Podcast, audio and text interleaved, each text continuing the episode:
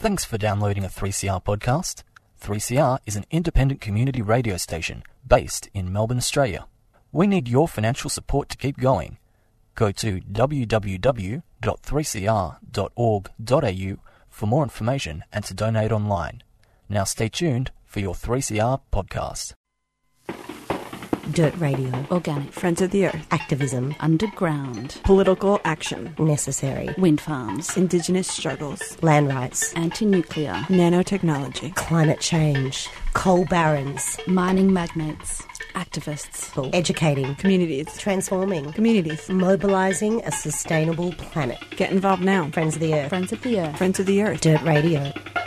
Good morning and welcome to another edition of Dirt Radio. This is Phil Evans joining you live on the airways on 3CR, coming from Stolen Land on the Kulin Nation.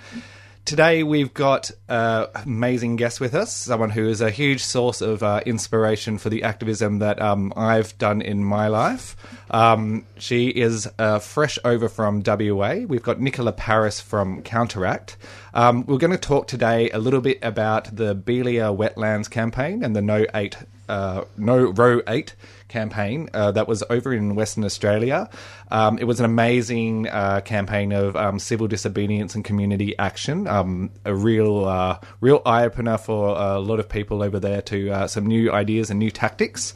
Um, however, coming out of it, there was a uh, some criticism of the policing involved and counteract and uh, the Beeliar legal support team uh, actually engaged in a survey of over 200 community members and found that over 100 of them had actually had a negative uh, reaction to policing over there. So joining us in the studio is the one and only Nicola Paris. Good morning, Nicola. Good morning, Phil. Thank you for having me. always a pleasure. Always a pleasure. For our listeners, I was wondering if you would be able to uh, let us know a little bit about the Beeliar Wetlands campaign and um, what was going on with that. Sure. So I was only involved in the last uh, couple of years, helping out a little bit, and more recently in the last uh, few months, from about December uh, 2016 onwards. Um, but the campaign's been going on for upwards of uh, 30, uh, 20 to 30 years, really. And it's been various iterations of trying to expand the road uh, system in the south uh, of Perth. And what happened a couple of years ago was the Turnbull government offered to put money into uh, this project, the Perth uh, Freight Link. And basically, they magicked up a project um, fudged some numbers and went ahead with um, this proposed uh, destruction of these wetland areas um, with a huge community dissent, um, and that sort of rapidly mobilised over the uh, preceding few years um, and sort of reached a, a critical fever pitch uh, last year. Um, uh, in 2015, they had a successful Supreme Court challenge uh, to stop the project from um, going ahead on legal grounds uh, that the EPA, the Environmental Protection Agency, hadn't followed its own advice. Uh, the government successfully challenged that, unfortunately, uh, and argued that they shouldn't have to follow their own advice, which, of course, is an excellent political and legal argument. And uh, as a result of that, work commenced on the site in 2016, late 2016. So then we moved into the frontline frontline phase of the campaign, uh, where a lot of community involved in civil disobedience uh, to resist the um, destruction of the wetlands. Yeah, sure. And uh, kind of to jump forward in time a little bit, I know there's just been a state election over there, and it really became a huge hot issue. Uh, can you tell us a little bit about how the election unfolded in context of the campaign? Yeah, certainly. So at the time uh, when the when the work first started in uh, December, uh, it wasn't really considered to be an election issue, and it was really the mobilisation of hundreds and thousands of people on the site that firstly pushed the ALP to come out with a stronger policy. The, similar to what happened with the East West Link here, they said that they would rip up the contracts. Prior to that, uh, they had been uh, critical of the road project, but had not given any clear indication that they would uh, intervene and cancel it if they got into government, uh, because they were supposedly worried about the you know the financial loss and compensation issues. So. I think what happened is the uh, the direct action on the ground and the really really strong community resistance actually catalysed the ALP realising that they they needed to respond and it was actually a bigger issue that they than they had anticipated, and so they they did I presume do some testing on the issue, and they came out quite strongly. And interestingly, Colin Barnett seemed to think that that was actually going to be a winner for him, and uh, whereas it actually turned into uh, an election uh, like a vote changer in a number of seats, and we believe contributed to the landslide uh, that the ALP experienced. Sure. So the uh, the the election of the ALP, uh, what sort of outcome did that mean for the actual campaign itself? Did the, the has the road construction stopped now? Yes, so the ALP have been uh, good in some respects in that they uh, did uh, adhere to their promise. Um, it was actually one of the very first things that Premier Mark McGowan did uh, on the day he started uh, the job. Is he? Um, they had obviously been doing some prep work in anticipation, and they said that they would uh, rip up the contracts and cease work, and, and that did immediately stop on on that first Monday, and that was a huge relief to the community campaigners because we weren't really sure what would happen. People were pre- preparing to still. Cons- continue with direct action as needed, and instead, um, you know, they sort of got a huge sense of relief, and um, the ALP have stepped up and they've been engaged in community consultation with a group called the Community Wildlife Corridor. So, people who were involved in the campaign have now gone on to work with the government to try and develop the space that was destroyed into community green space that can be enjoyed by everybody. Well, that's um, sounds like a, the lesser of uh, evil outcomes, uh, not necessarily the best. Um, I was wondering if uh, you could go into a little bit of detail on what sort of actions actually um, took part uh, took place uh, to protect those wetlands. Sure. So it was actually a very technically difficult area to try and um, stop work in. Um, the the government uh, threw a lot of resources uh, at the at the campaign and um, had deployed a significant amount of police. So there was actually a report that came out in uh, the last couple of months that said over 100 police were deployed most days to the site. Uh, and the site moved around. So it was um, a road project around um, the Coolbellup area near Fremantle in Western Australia. And there were a lot of different little pieces of land that would sort of be fenced off, and the police would surround. Community activists would try to get in there and um, stop work by uh, locking onto trees or um, machines. Um, or just trying to occupy the site. Um, but it was actually very difficult, and the police were expecting a lot of the tactics that people tried, and uh, as such, actually made it a, a very challenging kind of terrain for people to work in, and in particular because the community were quite inexperienced and they actually hadn't. Uh, most people involved, in fact, the survey that we did um, uh, demonstrated uh, what we thought to be true was that most people involved hadn't really been involved in much political protest before.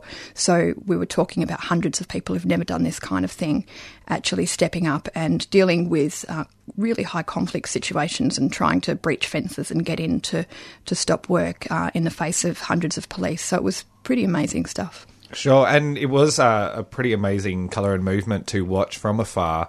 Uh, it kind of was reminiscent of uh, forest campaigning, uh, but happening really like a really almost in the heart of the city. Uh, I know the Beeliar wetlands is up near Bibra Lakes kind of area near Adventure World. For anyone who's been to Perth, might know that as a, a kind of landmark to get a bit of context about where people are one of the favorite actions that I remember was uh, there was a group of people who decided to get naked um, and protest uh, over there. Can you tell us a little bit about that protest and how that went?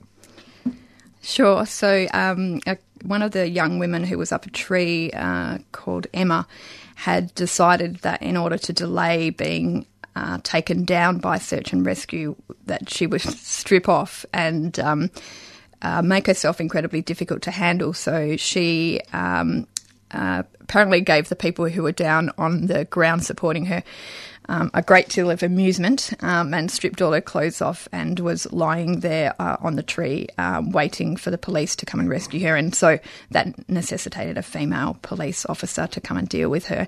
And um, she had a grand old time, and everyone who was watching had a grand old time. And um, apparently, that delayed her extraction significantly. Uh, wow, I'd love to hear a little bit uh, about creativity in action, and uh, certainly one there. What sort of people were taking part? You mentioned that um, there were a lot of people who were new to taking part in action. Um, what sort of people? Were there any sort of particular demographics that you noticed in the protest group? Yes, so in the survey that we did, um, we had 209 respondents, and it was quite diverse in terms of in terms of age range. Um, the majority were probably older, so we were looking at uh, 45, sorry, f- yeah, 45 to 54 years. There was about 30 percent. 21% 35 to 44 years, and um, 55 to 65 was 20%, and then um, smaller uh, denominations as you as you went down. There was also a significant, small but significant group of teenagers um, that were participating. So people who'd grown up in the area, whose parents were potentially active, and who also um, were active. A, a, couple of the schools in the area had a, a number of students that actually participated. And uh, just uh, yesterday, actually, Murdoch University put out a media release talking about the law students that in turn had supported the young teenage activists uh, with their cases uh, when they went before the court. So it was it was really interesting. There was 80 different occupations that were represented mm. uh, when we actually surveyed uh, and asked who was involved, and so it was really uh, it was definitely not, uh, despite the government's efforts to marginalise the protesters, it was definitely not an easily marginalised group. There was um, very mainstream people involved many of whom, I'd say more than half, had not participated in protest at all, or if so, only occasionally, like possibly had been to a street march. So it was a, a really interesting uh, group of people, um, a lot of local people, but also people that were travelling from all over the regional area to uh, to get there to support the campaign. Sure. And we're talking to Nicola Paris from Counteract about the Beeliar wetlands process, uh, protest over in WA and also a subsequent report that has come out damning um, the police actions in response to those protests. Um, we'll continue this conversation after a few community announcements. Uh, hi, my name's Sarah. I love coming here because they offer vegan food. Hi, my name's Paul this is my first time at Friends of the Earth. I think it's really awesome and the food's great, really healthy and nutritious.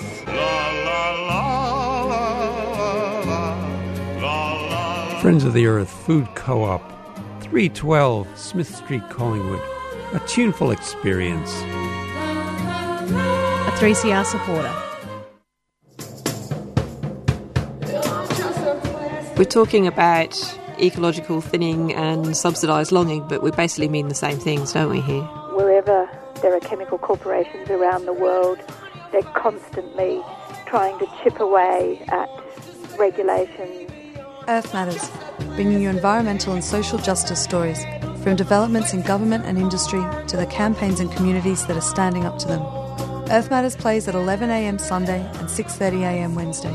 Turn your dial to 855am or listen online at 3cr.org.au. While the headlines have subsided, the nuclear power plant is still not under control, with the spent fuel rods removed from only one out of four reactors. Law needs to change so that uh, our rights can be recognised, so that decisions in relation to the use and exploitation of our lands is ours.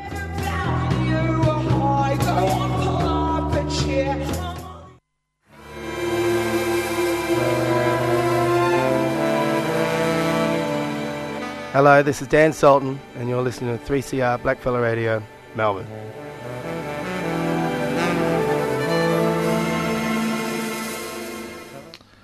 And you're listening to Dirt Radio on 3CR. Just a reminder to uh, our listeners that our Radiothon is coming up in just a couple of weeks. Um, so it's time to uh, whip out those subscriber cards, think about making a donation to make uh, sure that the Radio for Change that you find on 3CR continues to operate.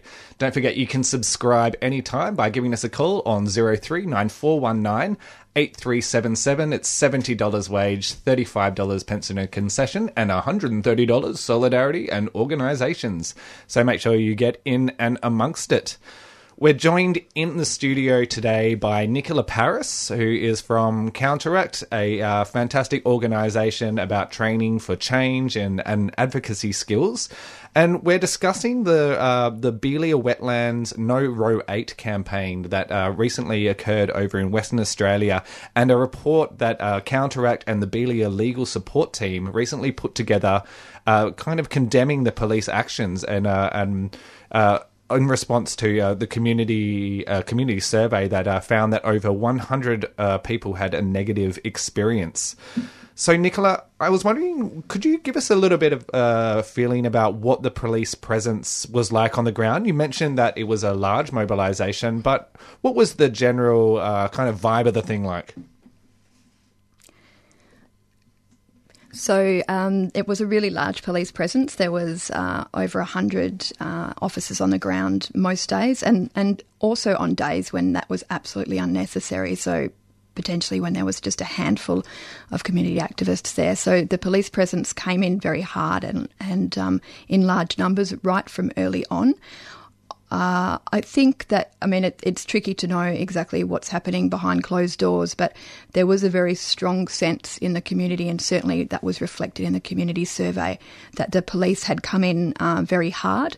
Um, normally, the police are allowed to demonstrate a certain level of discretion when dealing with community nonviolent protest, and we didn't see much of it, to be honest. We saw police arresting people for trespass in very early stages when traditionally people would have been given warnings, and we saw over the period of time.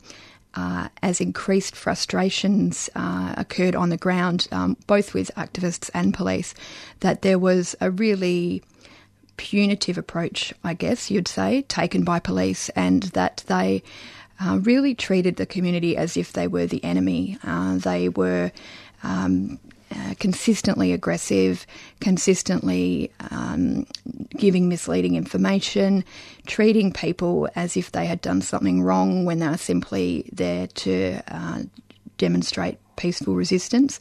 And we saw patterns of behaviour that were really unhealthy, including senior officers in charge uh, directing uh, quite aggressive approaches and also being involved in um, uh, assaults themselves, to be honest. Mm, And in the report itself, uh, some of the examples that are cited are, to be honest, truly disturbing to uh, to hear that they're happening um, in in Australian society. Um, you kind of isolate out three areas uh, in the report uh, of issues around policing. The first one was around over policing. I wonder if you could break down with a few examples uh, what you mean by that. Sure. So uh, it was just the, the the sheer numbers on the ground mainly that we're talking about, um, as well as the um, presence of the. Um, uh, the regional operations group, which are used in a public order type capacity in Western Australia, so they were were there in force. Um, uh, they were there when it was unnecessary for the large numbers to be there, and um, they were, um, you know, quite arbitrary in how they moved people along the perimeters that they set. Um, you could be standing on a hillside at one minute and you'd be allowed to be there, and the next minute there would be a directive that you were committing trespass if you were there. So they were basically sort of overextending their power and, um, you know, confusing the community as well as acting in a bit of an aggressive manner. Sure, and in that confusion, um, you mentioned also that there was a sense of misrepresentation um, by police. Can you elaborate on that? I think any experienced activist is well aware that uh, there can be patterns of behaviour with the police where they're not exactly honest, uh, and we did see that uh, regularly. Um, we saw uh, them giving um, false information about why and how people had to move on in certain areas, um, move on notices which were successfully pushed back on here in um, Victoria. In WA, have been enforced for a number of years, and uh, the police used them uh, to the maximum effect that they could, essentially using them to uh, restrict people's rights of peaceful assembly. And so they would direct people away for 24 hours. So, so there were people, uh, to give you a sense of the, the really arbitrary nature of the policing, there were people who were directed to. Um, stay outside a prescri- prescribed zone, um, and that prescribed zone might well have included uh, their partner's house, for example. Um, there were people who were told that they weren't allowed to drive on main roads through their own community, uh, and um, you know some people were told that you know very conflicting information as well. Mm, and I, I, I uh, imagine that uh, police name badges would have been an issue um, in in that sort of policing environment. Um, so often in protest, uh, many people who've been at uh, any sort of action where police have gone a little bit over the top know that uh, if you see an officer without a name badge on, then it's time to start worrying. Was there much of that sort of behaviour that? Yes, we did see uh, a pattern of that, pretty much in terms of you know, the kind of thing that we see in every large scale protest in this country. Um, and we saw uh, officers giving very um, differing examples about their responses about whether or not they had to wear name badges. So they are required to wear name badges. It actually states that in their uh, community protocols.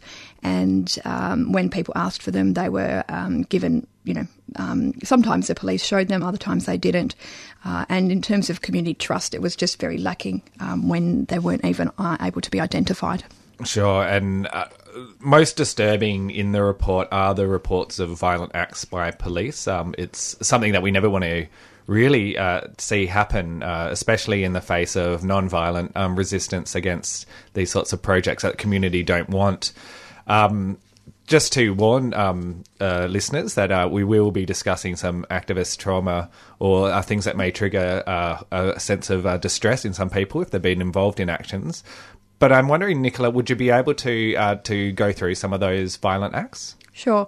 Um, the first thing to acknowledge at the beginning, and one thing that was really interesting, when we did the community survey, we didn't ask a specific question about what people had witnessed in relation to Aboriginal participants, but unprompted, we had more than a dozen responses of people that talked about how they saw Aboriginal activists treated quite differently.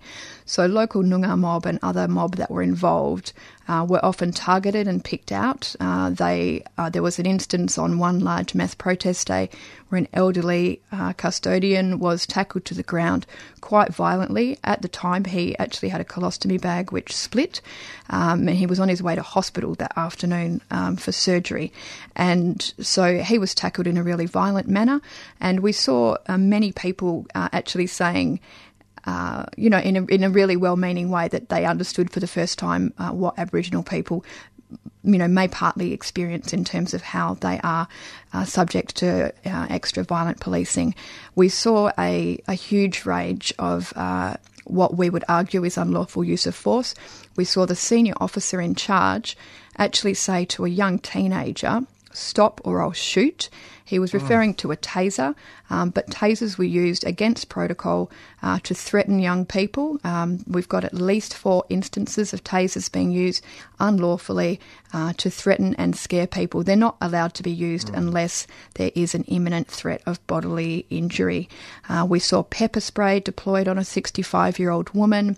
We saw people tackled very heavily, and we actually saw police horses. This was documented on video, trampling people. Um, a couple of people experienced injuries. One young man got a injury to his eye and a scar that he'll be left with for life. Sure, and we're talking to Nicola Paris uh, from Counteract about a report uh, recently uh, uh submitted and uh, um, created by herself, uh, Counteract, and the Beeliar legal support team, really detailing some of the disturbing and uh, um, acts of violence that uh, had been being done by the West Australian Police during the campaign to protect the Beeliar wetlands from the Roe 8 highway extension. Um, Nicola, it's a um, it's an amazing body of work, and um, and thanks to everyone to put it together. And there's a great series of recommendations that come out of it. Um, I'm not going to list through them now, but I do encourage people to jump onto counteract.org.au where they can read the full report. Um, how else can people support uh, the ongoing push to make sure that there is some change out of this uh, experience? Yes, so what we're calling on is for the police minister to take these uh, accusations seriously and to investigate fully. So we're actually asking for a Corruption and Crime Commission inquiry. Um, the co- police commissioner is outgoing, and he's been very dismissive um, on uh, these issues. So we're actually saying that we've got a new ALP government. They can rewrite how they involve uh, community um, in how they engage with community protest, uh, and we want uh, a, a, proper inquiry that's not done by police, investigating police, as is the usual case, um, to to really investigate that. So we'll be putting up a lobbying tool on the Counteract website today mm-hmm. um, to encourage people to use that. I'd also say that locally here, um, uh, I work with the Melbourne Activist Legal Support um, group, and um, community legal activism is really important, um, and legal observers uh, in terms of um, working to protect rights. Uh, so that's another group people can get involved in. Sure, and if people are interested in learning more about um, the mechanics of direct action and how it works, I know you've got a training coming up soon. Yes, so on May 27th, uh, 9.30 to 4.30, got a full day's training. Um, it's pitched towards climate activists, but everybody is welcome, and that will go through a range of skills that you need to participate safely and effectively in non-violent direct action. Sure. Um, really, it is so important to get along and learn those skills. Um, we've seen um, how dangerous it can be, but uh, when done safely and when uh, when uh, community work together, it's a powerful force. We know that uh, we can uh, prevail over these issues and see some really good environmental outcomes. Uh, we'll be back in just one moment. This is David Rovics, and you are tuned to 3CR 8:55 a.m. Melbourne, Australia. Step three is finding there's a tactic when everyone believes it could be true. That if all the people work collectively, there just might be something we can do, and everything can change. What a great show. Uh, such a privilege to have uh, someone like Nicola Paris in the studio. Um, a really interesting uh, subject matter. Do make sure you jump on to uh, counteract.org.au and check out that report. Um, we've also shared that on the Dirt Radio Facebook page. So um, if you jump onto Facebook and search for Dirt Radio, make sure you like us so you can follow what's going on uh, coming up on the show and how you can get more involved with the issues that our guests come in and talk about each week. Coming up at Friends of the Earth, we've got a few exciting events coming up.